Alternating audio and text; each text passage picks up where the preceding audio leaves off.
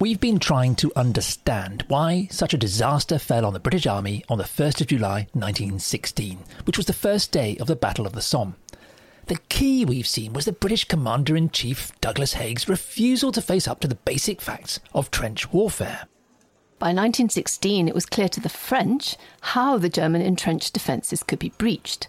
The basic formula was simple calculate the length of your front and the depth of your advance on the basis of the complexity of the German defences and how many big artillery guns you had. Well, the French on the Somme had twice as many effective big guns as Haig, and the French set realistic objectives for themselves along a nine mile front. Haig sent his men over the top along a 16 mile front and ordered them to break through all the German lines in one go. So, what occurred was a disaster predictable in almost every detail. We've described it as a war crime against the British Army's own men. What nobody ever seems to tell you is that by the end of the first day, the French had actually broken right through the German lines. Even more extraordinarily and even more rarely mentioned, the British 13 Corps, fighting right next to the French, had learned and applied the French scientific method. And with some help from the French artillery, they too had broken right through. So now it was up to Haig and his commanders to do something about it. But what happens next is yet another story about everything that did not work in the British Army.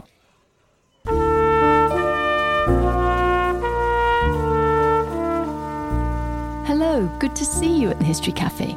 This is where we come to talk about historical stories everyone knows. We want to try out some new ideas. I'm Penelope Middelboe.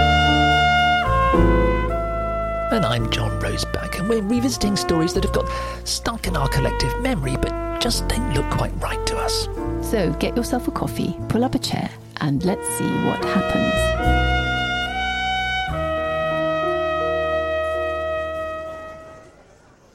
The French achieved a major breakthrough on the first day of the Battle of the Somme, and so did the English 13 Corps fighting immediately alongside them at the southern end of the British line.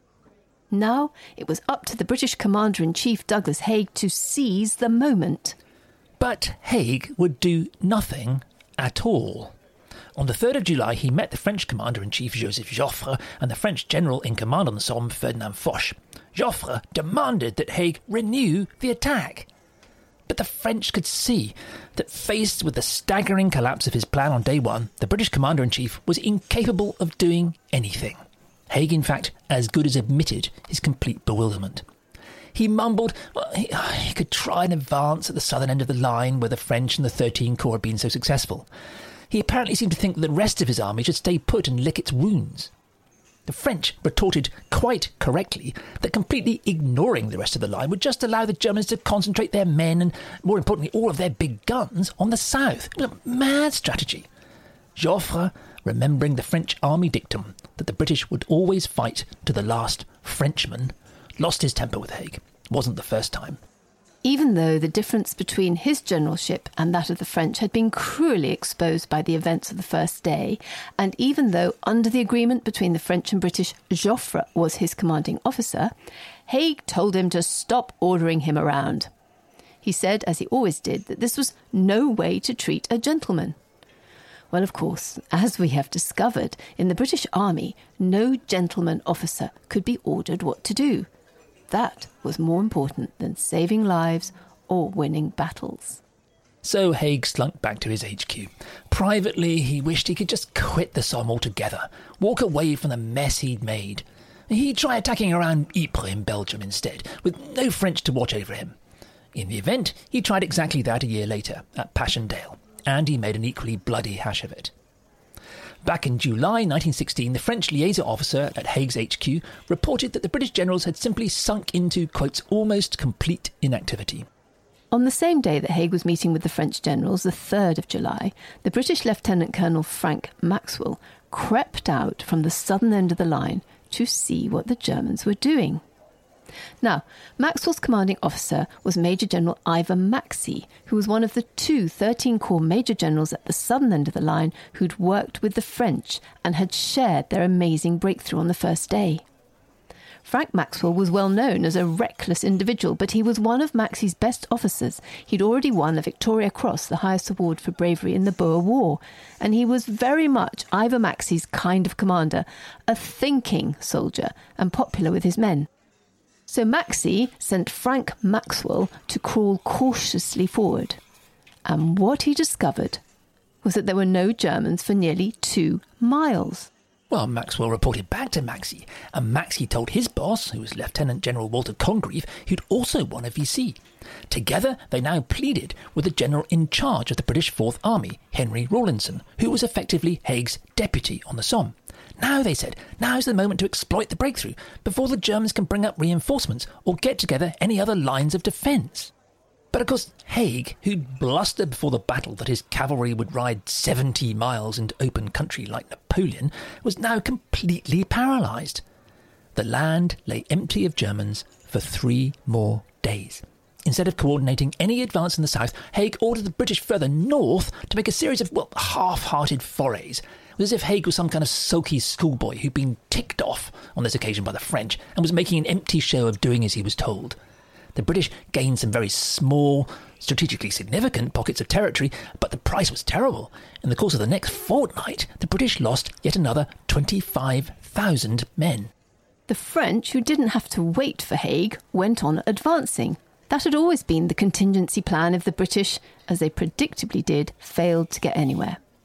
On the 6th of July, General Joffre, not given to wild talk, actually found himself talking about victory and so too did the usually level headed French general Marie Emile Fayolle.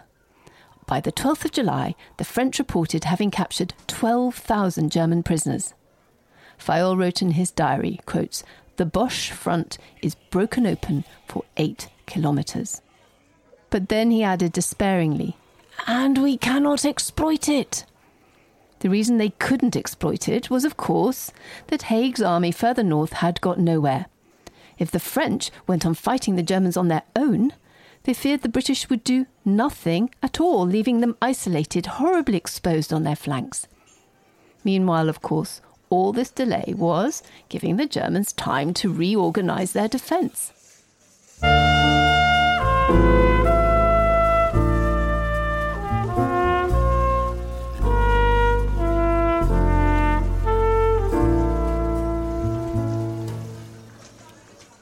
Despite the French confidence that they were on the verge of a major war changing breakthrough, Haig appeared unable to make any decisions for days. But on the 3rd of July 1916, while Haig was moaning that the French weren't treating him like a gentleman, his officers were taking things into their own hands. Henry Rawlinson, in command of the Fourth Army on the Somme and effectively Haig's deputy, began to plan for what he called, quote, a really decisive Battle of Bapaume, which would go near to finishing the war. Now, Bapaume was more than seven miles behind the German lines. Rawlinson had always opposed in the past Haig's grandiose strategies, but now he reckoned that if they started at once and exploited the gains made in the south by the French and Maxse and the others, they could get to Bapaume in four days. Exciting. But as soon as he got to hear of it, Haig vetoed the plan. Rawlinson protested and reluctantly moved the attack back to the 10th of July, but Haig went on wrecking everything. In stark contrast to his ridiculous plans before the 1st of July, now he began cavilling and complaining about the number of German machine guns there were and how much heavy artillery the Germans had. He said that the British infantry at the southern end of the line lacked discipline and training, even though these were the very men who'd taken all their objectives on the first day. Haig now came up with his own plan for an advance that everyone saw at once was completely impractical. One of his senior officers dismissed it as, quote, dreadful, an academic plan that would have been given good marks at Staff College but was useless in practice. Its only result was more days of confusion and delay at British GHQ. What begins to be clear is that Rawlinson and the other senior officers had now had enough of Haig's arrogance and incompetence. Whatever Haig said, Rawlinson decided the attack would be led by the two corps in the south who'd taken their objectives and broken through on the first day. They began to make plans and preparations, building and mending access roads, sending up reconnaissance flights. Troops took turns in the front line to familiarise themselves with the terrain. On the 11th of July, Rawlinson and the other senior commanders met Haig and made it very plain what they thought of his obstruction. Haig, of course, refused to give way on anything. But over the next couple of days, he quietly conceded, one by one, most of their demands. It was, well, it was a pantomime, losing more precious time, the worst possible way to plan a military operation. The attack was finally launched on the 14th of July. What makes it significant is that with Haig's bungling interference this time kept to a minimum, the British were able to put into practice everything that had been known for months, but which Haig had until then vetoed. The key to it, of course, was the artillery. Noel Curly Birch, in command of artillery, had told Haig plainly it was madness to spread his big guns so thinly.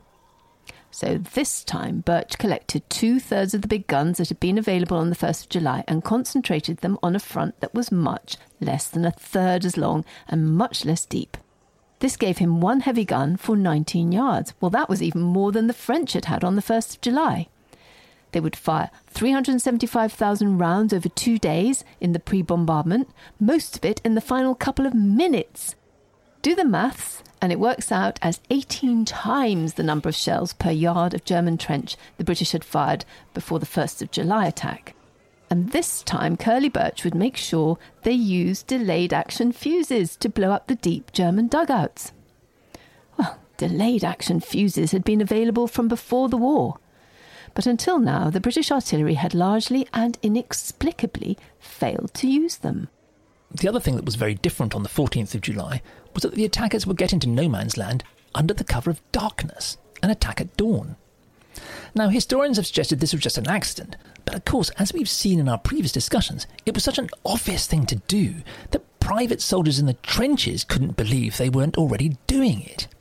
So it seems much more likely that the folly of attacking on the first day at 7.30 in broad daylight had been part of Haig's obsessive failure to trust the new recruits that had volunteered in 1914 and 1915. Oh, surely they'd wander off, get lost at night.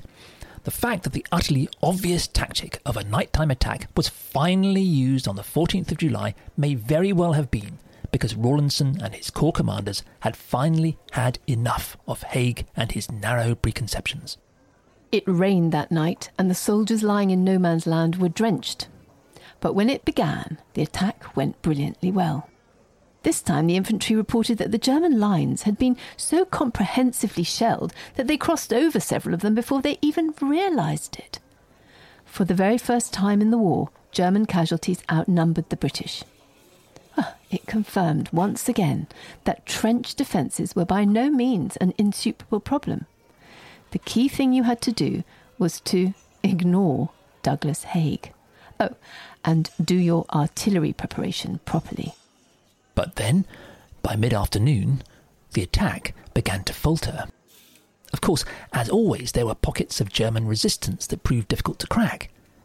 More important, because of poor British intelligence, not for the first time, it turned out that the British had chosen to attack on the very morning the Germans were changing their battalions over so that with new men arriving and the old ones leaving, there were twice as many Germans in some places as they'd expected. So it would have been a very different story if they'd gone earlier, as Rawlinson and the French had wanted. It might very well have been. One popular explanation for the British failure to exploit its break in that day was that the cavalry failed to show up. As you'll know if you've been with us in our previous discussions, ever since 1914, the cavalry had been standing about waiting for the order to charge and win the war and claim all the glory, and it had never yet come. Well, it's absolutely true. On the 14th of July 1916, the 2nd Secunderabad Cavalry Brigade were lined up and ready to go. There are well known photographs of them, apparently taken on that day or shortly before, drawn up in orderly rows or riding in smart file. They're a romantic mixture of lances and guns, turbans and tin hats. The problem was that horse and man presented an enormous target to modern weapons, and so, although in the photographs they're all supposedly poised for action, they were in fact still 12 miles behind the front. No wonder they looked so relaxed. At last, at 7:40 in the morning of 14th of July 1916, the order to advance came. But the ground was wet from the overnight rains, and the horses were skittish, so the first of the cavalry didn't get to the British front lines until 9:30. And by then it was too late. The infantry had had to get on as best it could without them, but already some of the important momentum had been lost. The Secunderabad horsemen did finally get into the action in the afternoon, chasing after some fleeing Germans between High and Delville Woods. Some even charged with their lances and killed 16 Germans. It's said that the British infantry cheered, although whether in excitement or irony is not recorded. The Secunderabad riders probably were a fine sight, although 10 of their men were killed and 43 of their horses. Uh, Haig made a special note of that in his diary.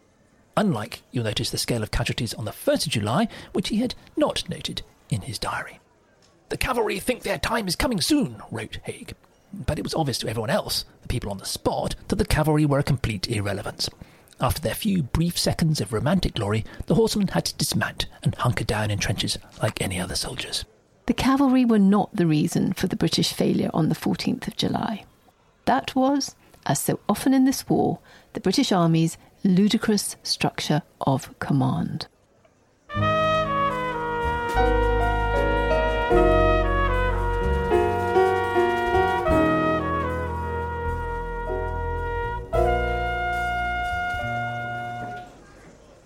After an initial break in, the British attack on the Somme on the 14th of July began to falter. The problem was that nobody at the front could take a decision. As the army saying goes, no plan survives the first contact with the enemy. Of course, things change quickly and decisions have to be made about what to do. You know, we get used to watching battles in the cinema where courageous soldiers run forward whenever they see a chance. But the British Army in the First World War did not function like that. As we've seen, Haig and his generals set the objectives, but the key figures in an attack were the corps and division commanders in their HQ in Chateau, miles behind the lines. They were the ones who protested loudly if they were ordered around, like a room full of old buffers in a club. They were protected by an archaic code of gentlemanly etiquette, and also by a dense network of influential friends and relations. And of course, they stuck together. They could always blame any failure on some poor junior officer further down. So here was the key problem. It meant that as the battle developed and unfolded, the junior officers at the front line were far too afraid to take any decisions for themselves. Haig, in particular, had a reputation for sacking brigadiers, over a hundred of them in the course of the war. One of them, who was an old adversary of his from Staff College days, he sacked on the 7th of July in the middle of those fraught days on the Somme. So if you were a junior or a middle ranking officer and wanted to keep your pension, you kept your head down. You had a family to feed. You did what you were told. As the attack on the 14th of July advanced quickly away from the British front lines, things changed quickly. Decisions needed to be taken. But by now, communications were very difficult. Radios were then far too cumbersome to carry around.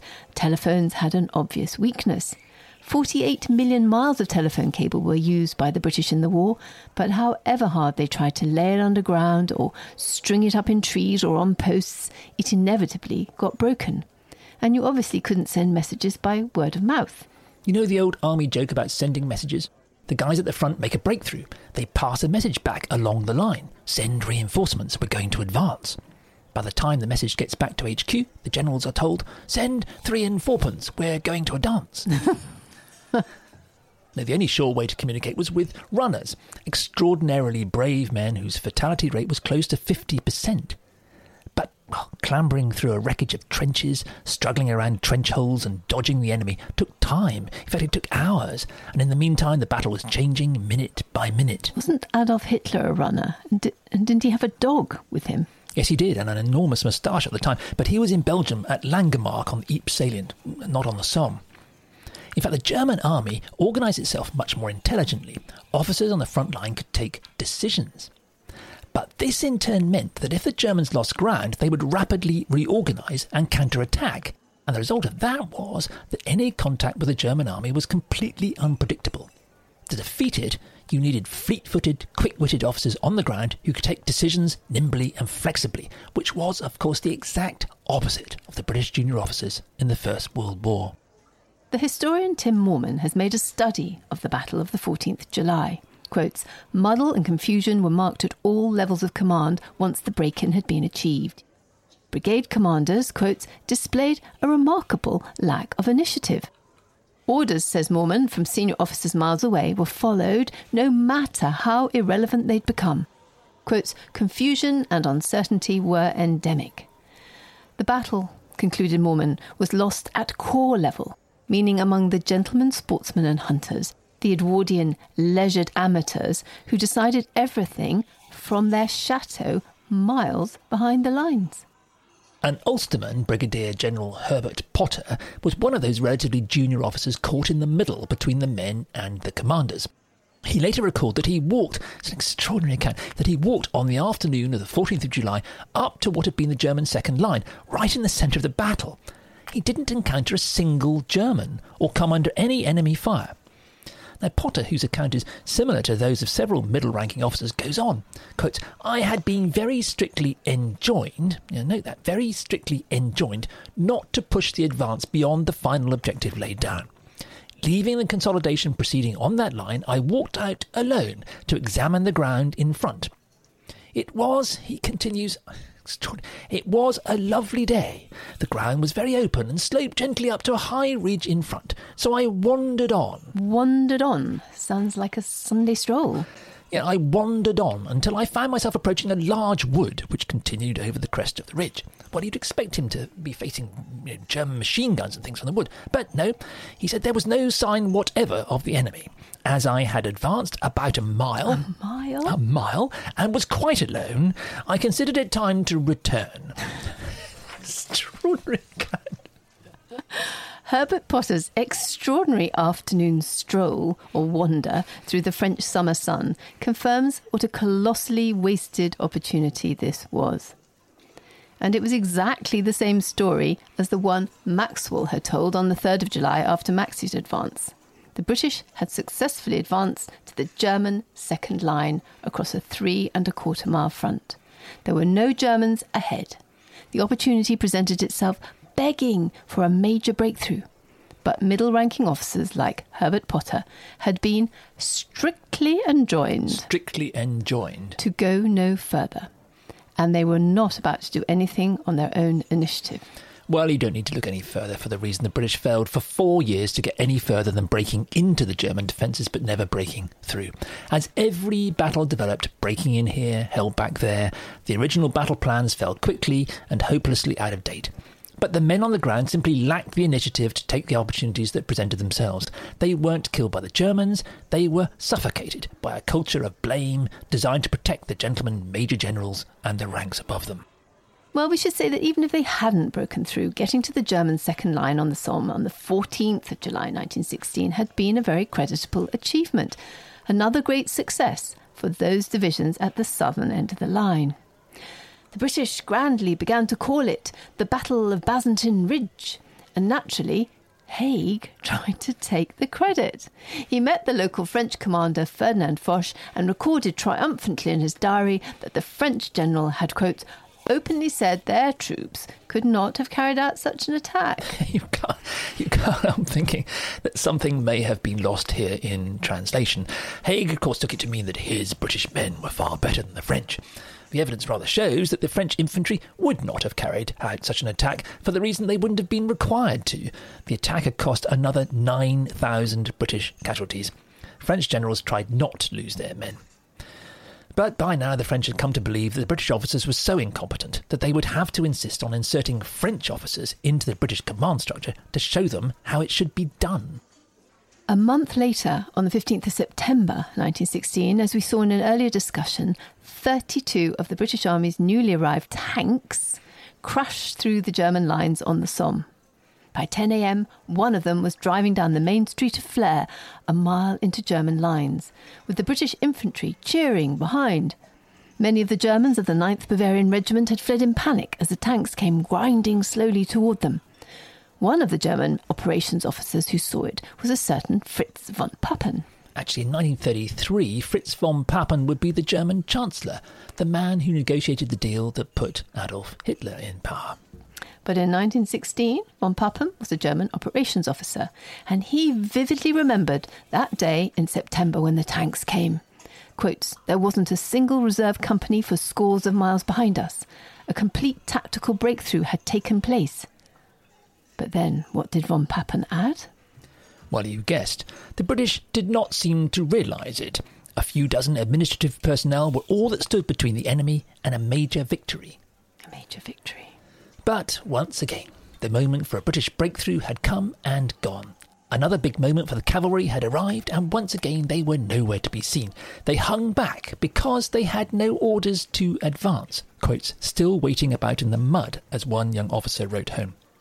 The infantry officers, also having no orders to advance and afraid to make their own minds up, simply dug in and waited. The British never acquired the ability to convert a break in to a breakthrough. The quicker thinking Germans always had the time to organise defence and counterattack before the British could exploit a success. But of course, that was not the story that the British Army ever wanted the public or the politicians to hear.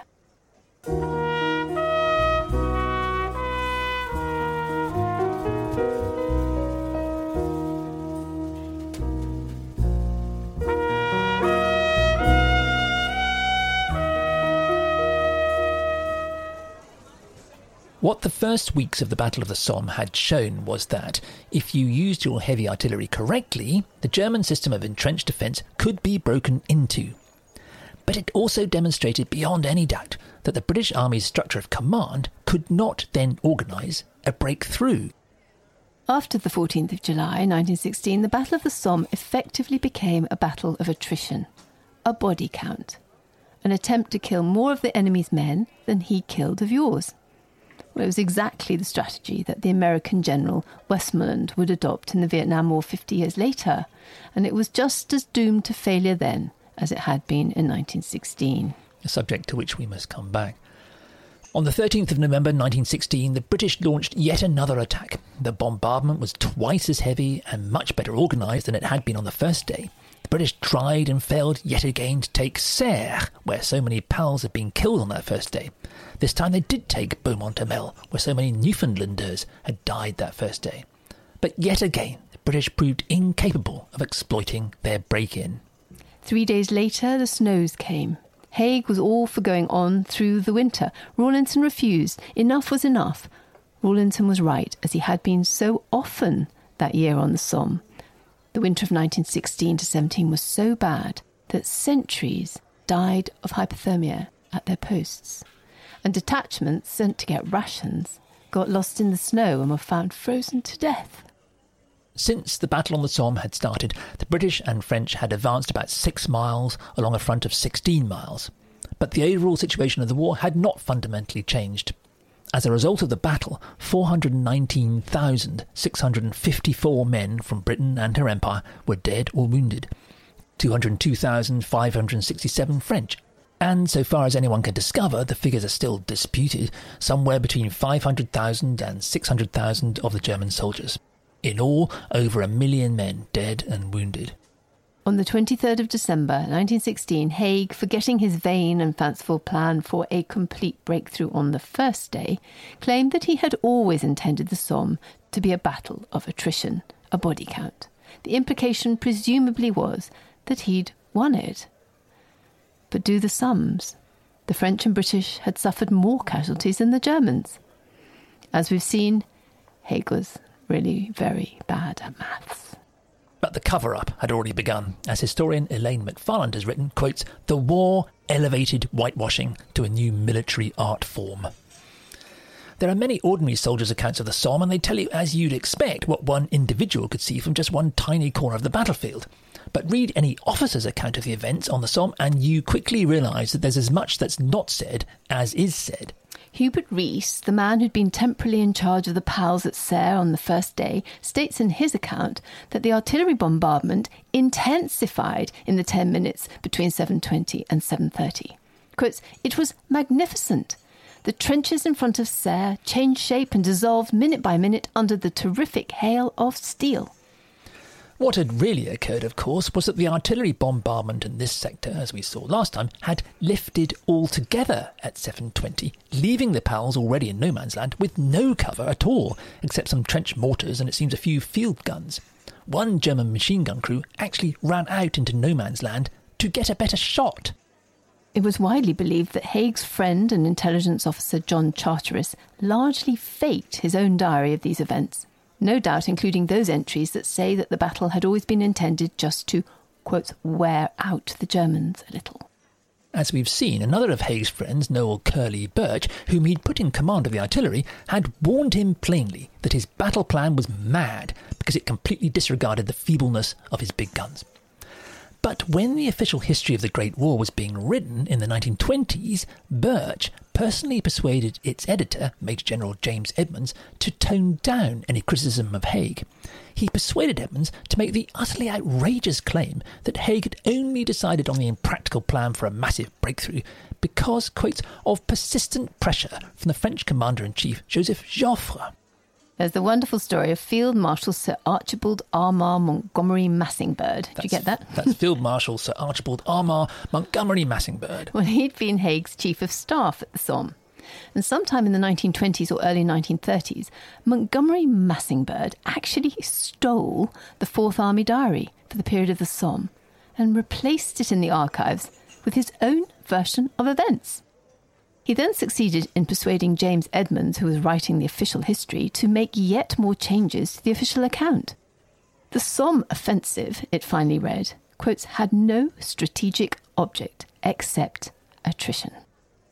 Haig himself lied about the Somme from start to finish. He made a note in his diary at the end of that first day about those amateurish PAL regiments at the northern end of the line. Quote, I'm inclined to believe from further reports that few of the Eighth Corps left their trenches! Exclamation mark. Well, yes, Douglas, they didn't leave their trenches because most of them were killed or wounded before they'd even reached their front trenches, and that was because you had completely miscalculated the artillery required and hung the PALs out to dry at the northern end of the line, where every German gun for two miles northward could hit them. But it didn't matter. Haig had already begun to invent his own version of history. There's an illuminating story that on the 8th of July, a week into the battle, Haig met the military correspondent of the Times, Charles A'Court Repington, at GHQ, way behind the lines.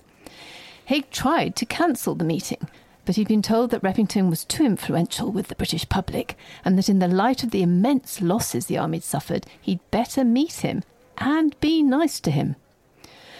Well, Repington had done his homework. A day or two earlier, he had met the French General Ferdinand Foch. And that, of course, was in those very first days after the beginning of the battle, when the French were so mad with the British for their failures. And Foch bluntly explained the difference between the British failure and the French success. It was, of course, the artillery. The British had sprayed theirs all over an enormous area to little effect. The French had concentrated on the German front line as well as destroying their barbed wire. That's exactly what we've been saying. Historian Andrew Morris takes up the story of Repington's meeting with Haig. Quotes, Haig gave a brief exposition of how the battle had progressed so far, effectively saying nothing, before announcing he would welcome criticisms. oh my goodness.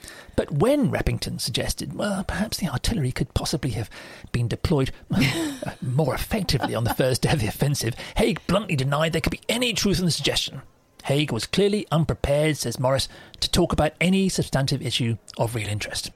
While Repington wrote icily after the meeting, quotes, I don't know which of us was more glad to be rid of the other.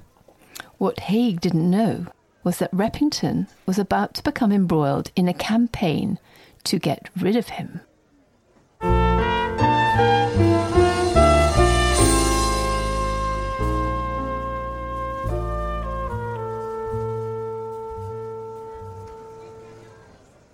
As the Battle of the Somme continued from one failure to the next, a campaign understandably got underway in Britain to get rid of Douglas Haig, the British Commander in Chief. On the 8th of August, the King himself, George V, visited the Somme and had a private conversation with Haig at GHQ, way behind the lines. They'd been friends for years. Haig's wife had been a lady in waiting to Queen Alexandra, and they'd got married at Buckingham Palace. According to Haig's diary, he and the king briefly discussed the war, but then spent most of their time talking about the political opposition to Haig back in Britain. King George told Haig that Winston Churchill was saying that nothing was being achieved on the Somme. Haig's predecessor, Sir John French, whose job Haig had effectively stolen, had also been stirring things up, along with other generals Haig had sacked. Well, it was true. Sir John French had got together with Repington, the Times military correspondent, and was trying to put together a campaign with Lloyd George, who was then Secretary of State for War.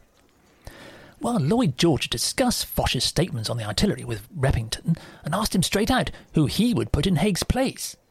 Repington suggested Edmund, the Bull, Allenby. Oh no. All the people. It's about the one general with an even more savage and heartless reputation than Haig. Very fortunately for everyone, Lloyd George couldn't remember who Allenby was. In September, Lloyd George also visited the Somme. He met the two commanders in chief, Joffre and Haig, but he also went to see Ferdinand Foch and tried to get him to repeat what he'd said to Repington about the British artillery being useless. Foch, who was himself now under political pressure back in Paris, decided to say nothing. Well, he didn't want to set a precedent of politicians sacking generals, maybe. Of course, when Haig got to hear that Lloyd George had met Foch, he was outraged that he should be so ungentlemanly Ungentlemanly. as to discuss military matters with a Frenchman. But early in October, Lloyd George sent Sir John French to try to get that artillery evidence from the French. Fre- French. French. Once again, once again, however, General Foch would say nothing. Lloyd George also began to put pressure on the top British brass back in Britain for information to use against Haig. Hmm, whatever they thought of Haig's failure, they too closed ranks. Gentlemen in the club, of course. General William Robertson, who was chief of the Imperial General Staff and therefore head of the entire army, complained he was now spending more time fighting off Lloyd George than fighting the Germans. As November went on, the Asquith government in London looked increasingly shaky, not least because of Haig's disastrous failure on the Somme. It seemed very likely that Lloyd George, of all people, would replace Asquith as Prime Minister. Repington was convinced that as the weather closed in, Haig went on and on pushing for more futile attacks on the Somme simply because he was desperate for some result to save his job. But in the event, Haig was not saved by any success in France. He was saved by his friends in high places back in London. When Asquith finally resigned, King George tried desperately to find anyone other than Lloyd George to replace him. But in the end, Lloyd George was the only choice. However, he would head up a coalition that was largely comprised not of Lloyd George's Liberals, but of Tories. And one of the conditions of Lloyd George's appointment as Prime Minister turned out to be that Haig had to stay. He'd been saved, uh, perhaps by the Tories, but more likely by his old friend, the King himself. If that's right, it was a crass royal manoeuvre. It would cost thousands more young men their lives and prolong the war by many months. Three weeks later, the king wrote Haig a fawning letter promoting him to Field Marshal, the highest rank in the army. Well, we'll spare you the contents. In January, Haig was summoned to 10 Downing Street and given a dressing down by Lloyd George.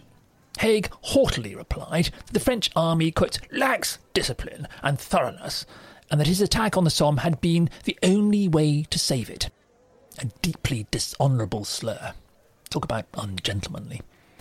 But in the British Army and among its influential supporters, the myth grew up that the British had saved the French on the Somme and that the battle had been a turning point for the German army, a catastrophe from which it never recovered. You still meet and read plenty of people who believe it. Well, what happened to Henry Rawlinson, the commander of the Fourth Army, who deposed Haig all along and ended up ignoring him? Well, he was, as historian William Philpott puts it, wrested from Army command during the course of 1917. And while Lloyd George was ousting Asquith in London, a political coup was also going on in Paris. In London, Haig was saved by George V, but in Paris, both Joseph Joffre and Ferdinand Foch, the brilliant architect of the French breakthrough on the Somme, were sacked. Foch is nowadays agreed to be perhaps the best military thinker of his generation. It's one of the greatest injustices in military history. The story, however, does have a more satisfactory coda. It occurred on the Somme 18 months after the battle.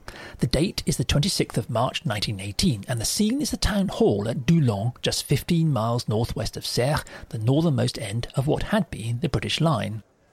You go into the Hotel de Ville and you climb onto the first floor, and there you find a room decorated with enormous frescoes. One of them shows the town mayor and various French politicians gathering in the town square, where it's clearly set at the time of the First World War. The other fresco shows the politicians seated at a table with a clutch of generals. When that meeting took place in this room on the 26th of March 1918, the situation of the war was desperate. Five days before, the Germans had launched a massive assault. The British had fallen back, and back. Now they were fighting desperately just a few miles away across the very same battlefields on the Somme where they'd lost so many men in 1916. Their commander in chief, Field Marshal Douglas Haig, seemed completely unable to prevent what would be a catastrophic German breakthrough. Had the Germans succeeded, it would have brought about a very different end to the war. No British historian would now be writing, as some do, that in 1918 the British Army proved its ability to master modern warfare by defeating the Germans. Well, in this room in the Hotel de Ville in Doullens that day in March 1918, the politicians and generals took a huge decision. There was only one way to stop the Germans. After years of pompous obstruction, failure, and vanity, Haig would have to give up ultimate control of the British Army. Now, before it was too late. They sign a paper. One man, it states, would now be, quotes, charged by the British and French governments with the coordination of the action of both the Allied armies on the Western Front. That man, the man who in reality over the following months successfully planned and executed the final defeat of the Germans, was of course not British at all. He was the best military mind in his generation, the French general, Ferdinand Foch. For more on this story and others at our History Cafe, go to historycafe.org. There you'll find information about us and also about further reading you can do. It's also a way to ask us any questions you might have. Or you can contact us on social media at History Cafe Pod. And don't forget that it's easy to listen to a whole series. You just use the playlist you can find on SoundCloud and Spotify. There are 60 episodes and building.